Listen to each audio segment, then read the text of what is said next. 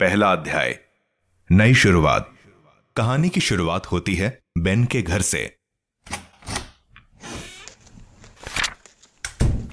अगर तुमने इन किताबों को पढ़ना बंद नहीं किया तो मेरे पास तुमको सजा देने के अलावा और कोई रास्ता नहीं होगा। बेन की माँ ने चिल्लाते हुए कहा और गुस्से से उसके हाथ से किताब छीनने के लिए आगे बढ़ने लगी। पहले तो वो खुश होती थी कि बेन किताबें पढ़ने में ध्यान लगा रहा है, पर आजकल वो लाइब्रेरी से कुछ अजीब अजीब सी किताबें लाने लगा था। बेन की माँ को तो शनिवार का इंतज़ार था, जब बेन की स्कूल की छुट्टियाँ खत्म हों और वे उसे हॉस्टल वापस छोड़ आए। उसे उम्मीद थी कि स्कूल वापस जाकर बेन का ध्यान इन सब किताबों पर से हट जाएगा और वो अपनी स्कूल की पढ़ाई पर ध्यान लगा लेगा। माँ, ये सिर्फ़ एक इतिहास की किताब है। इतना क्यों परेशान हो रही हो? बेन ने कहा और चुपके से किताब को बिस्तर के नीचे छिपाने की कोशिश की। बेन को अपनी माँ के काम से इतनी जल्दी घर वापस आने की जरा भी उम्मीद नहीं थी, पर वह इस बात से ज़्यादा हैरान था कि उसे माँ के मुख्य दरवाजे से अंदर आने की आवाज़ भी सुनाई नहीं दी। शायद वह अपनी किताब में कुछ ज़्यादा ही खो गया था। किताब वास्तव में बहुत रोमांचक थी, पर बेन जानता था कि अगर उसकी माँ को पता चला कि वे क्या पढ़ रहा है तो वह उसकी एक नहीं सुनेंगी और उसके पापा को कहकर उसे वापस अमेरिका भेज देंगी। उसे पहले भी यह बोला जा चुका था, पर बेन अपने दोस्तों, फिरोज और अर्जुन से अलग नहीं होना चाहता था। उसने एक मासूम सी हँसी देते हुए माँ की तरफ़ देखा और कहा, माँ, क्या बात है? आज आप बहुत अच्छी लग रही हो। मुझे बातों में मत बहलाओ, बेन। मैंने तुम्हें पहले भी बताया है कि ये जादूगरों की किताबें तुम्हारे लिए अच्छी नहीं हैं। अब तक तुम्हें अपने स्कूल के छुट्टियों का सारा होमवर्क और सारे प्रोजेक्ट्स खत्म कर लेने चाहिए थे।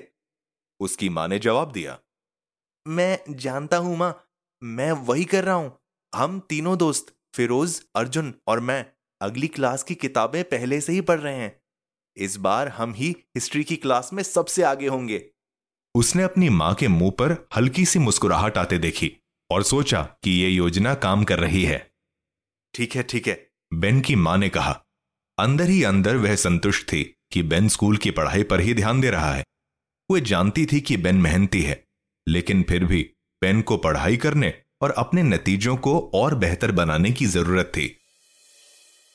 उधर अर्जुन के घर स्कूल फिर से शुरू होने में दो दिन बचे थे। और अर्जुन चिंतित था कि उसके पापा ने पिछली क्लास के परिणामों के बारे में कुछ नहीं कहा था। समझो वह क्षण लगभग ऐसा था जैसे उसके पापा ने उसके विचार सुन लिए हों। अर्जुन आओ। हवा की खामोशी को चीरती हुई उसके पापा की आवाज़ उसके कानों पर पड़ी।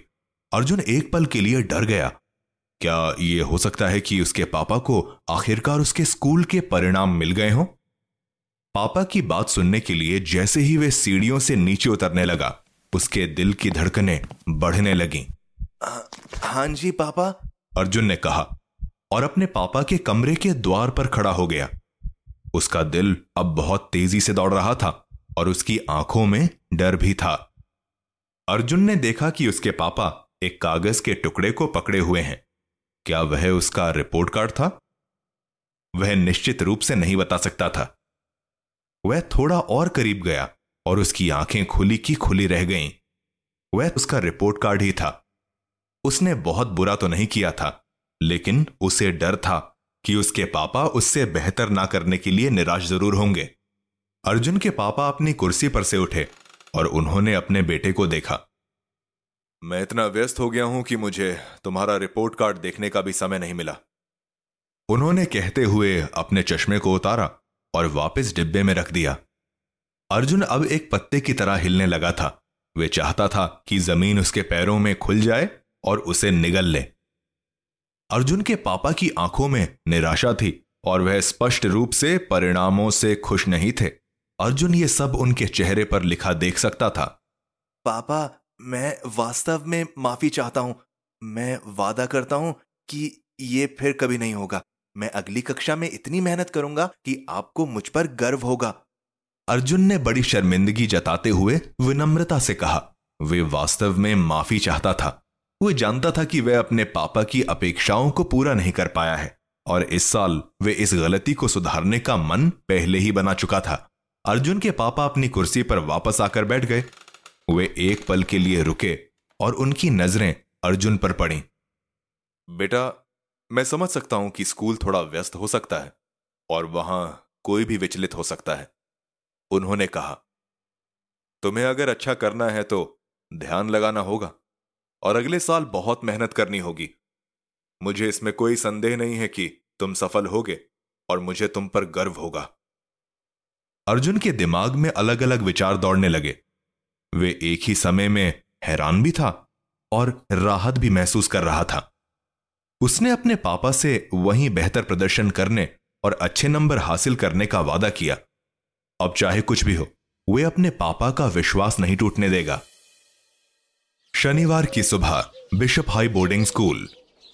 नए साल की शुरुआत हमेशा काफ़ी रोमांचक और भावनाओं से भरी होती है। उस दिन बिशप हाई बोर्डिंग स्कूल के सब बच्चे अपने माता पिता के साथ वापस स्कूल आ रहे थे। हर जगह भीड़ लगी हुई थी। और चारों तरफ़ दोस्त छुट्टियों के बाद एक दूसरे से गले मिल रहे थे। छुट्टियों के बाद मिलने का अलग ही मज़ा था और सब बच्चे बहुत उत्साहित थे, जबकि वे जानते थे कि वे अपने घर वालों को भी खूब याद करेंगे। पर नए साल की शुरुआत हमेशा ऐसी ही होती थी खास तौर पर पहले भाग की, जिसमें school Bishop high treasure hunt की प्रतियोगिता का आयोजन करता है। बेन कार से बाहर निकला और तुरंत अपने दोस्तों फिरोज और अर्जुन की तरफ़ भागने लगा। उसकी आँखें अपने दोस्तों को देखकर भर आई थीं। मैंने तुम लोगों को बहुत याद किया। बेन ने कहा वे अपने आँसू रोकने की नाकाम कोशिश कर रहा था। हम भी कब से तुम्हें ढूंढ रहे थे? फिरोज और अर्जुन ने एक साथ कहा जिंक्स! एक साथ हँसते हुए वे सभी चिल्लाए। दो महीने की छुट्टियों के बाद मिलने की खुशी उनके लिए छुपाना काफ़ी मुश्किल था। चाहे वे अपने माता पिता के फ़ोन पर एक दूसरे से बात करते रहते थे पर उनके घर इतने दूर थे कि आपस में मिलना मुमकिन नहीं था। जिस घड़ी का उनको इंतज़ार था वे आ चुकी थी और अब वे पूरा साल एक दूसरे के साथ मस्ती करने वाले थे। क्या तुम लोगों ने सुना कि ट्रेजर हंट अगले शनिवार होने वाला है? फिरोज ने कहा पूरी छुट्टियों के दौरान सबके दिमाग में यही दौड़ रहा था। हाँ मेरे लिए तो अब इंतज़ार करना काफ़ी मुश्किल है। बेन चिल्लाया और एक अजीब सी चमक उसकी आँखों में दौड़ गई। वे दोनों अर्जुन की तरफ़ देखने लगे। अचानक अर्जुन भी खुशी के मारे एक अजीब सा नृत्य करने लगा। ऐसा लगता है कि इस नृत्य को तुमने अभी बनाया है। मुझे नहीं लगता मैं ये नृत्य कभी कर पाऊँगा। फिरोज ने मुस्कुराते हुए कहा चिंता मत करो इस साल मैं तुम दोनों को ये नृत्य सिखाकर ही रहूँगा। वे वास्तव में अपने दोस्तों के साथ स्कूल आने से बहुत खुश था। लेकिन इस साल उसका एक और भी लक्ष्य था। वैसे तो अर्जुन उन तीनों में सबसे चंचल था, लेकिन इस क्लास में उसने कम खेलने और अधिक पढ़ने की योजना बनाई हुई थी। उसने तुरंत अपने पापा से किए गए वादे को मन ही मन याद किया। वे अभी बात कर ही रहे थे कि उनकी नज़र मनीष पर पड़ी। वे उनके स्कूल का सीनियर था और उनके हॉस्टल के कमरे का साथी भी। उसको जूनियर बच्चों को तंग करने में बड़ा मज़ा आता था और खास तौर से उन तीनों को। स्कूल के बारे में मनीष एक ऐसी चीज़ थी जिसको छुट्टियों में कोई याद नहीं करता था। तीनों उसके रास्ते से दूर रहना पसंद करते थे पर अभी मनीष उनकी तरफ़ आ रहा था। हे भगवान ये मनीष मुझे बिल्कुल भी पसंद नहीं है। फिरोज बड़बड़ाया जबकि बेन और अर्जुन ने अपनी आँखें बंद कर ली। स्कूल में हर दूसरे जूनियर लड़के की तरह ही मनीष के साथ उनके भी कुछ बुरे अनुभव रहे थे।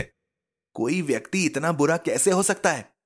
बेन ने एक अलग दिशा की ओर देखते हुए कहा जो कि मनीष ये ना समझ पाए कि वे तीनों उसकी ही बात कर रहे हैं। जूनियर्स सब कागजों की जाँच के लिए आगमन कक्ष में चलो। मनीष चिल्लाया। उसकी आँखें उन पर गड़ी हुई थीं। इससे पहले कि वे मनीष को फिर से बोलने का मौका देते उन्होंने तुरंत आगमन कक्ष की ओर चलना शुरू कर दिया। मुझे विश्वास नहीं हो रहा कि ये जूनियर वर्ग में हमारा आखिरी साल और आखिरी ट्रेजर हंट है।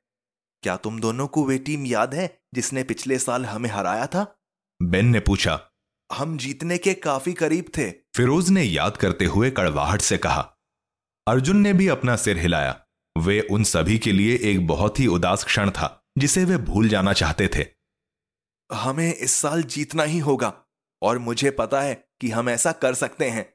अर्जुन ने कहा ये जानते हुए कि ये उसके पापा के लिए उस पर गर्व करने का एक और अवसर होगा। जब तक हम साथ हैं, हम कुछ भी हासिल कर सकते हैं। कड़े विश्वास के साथ फिरोज ने ज़ोर से कहा, और इस साल के बिशप हाई ट्रेजर हंट के विजेता हैं फिरोज, अर्जुन और बेन, फैब टीम। अर्जुन चिल्लाया। तीनों दोस्त ज़ोर से हंसने लगे और एक दूसरे को पीठ पर जीत की शाबाशी देते हुए आगमन कक्ष पहुँच गए। वे एक टीम की तरह इस साल की सभी मुश्किलों का सामना करने के लिए तैयार थे।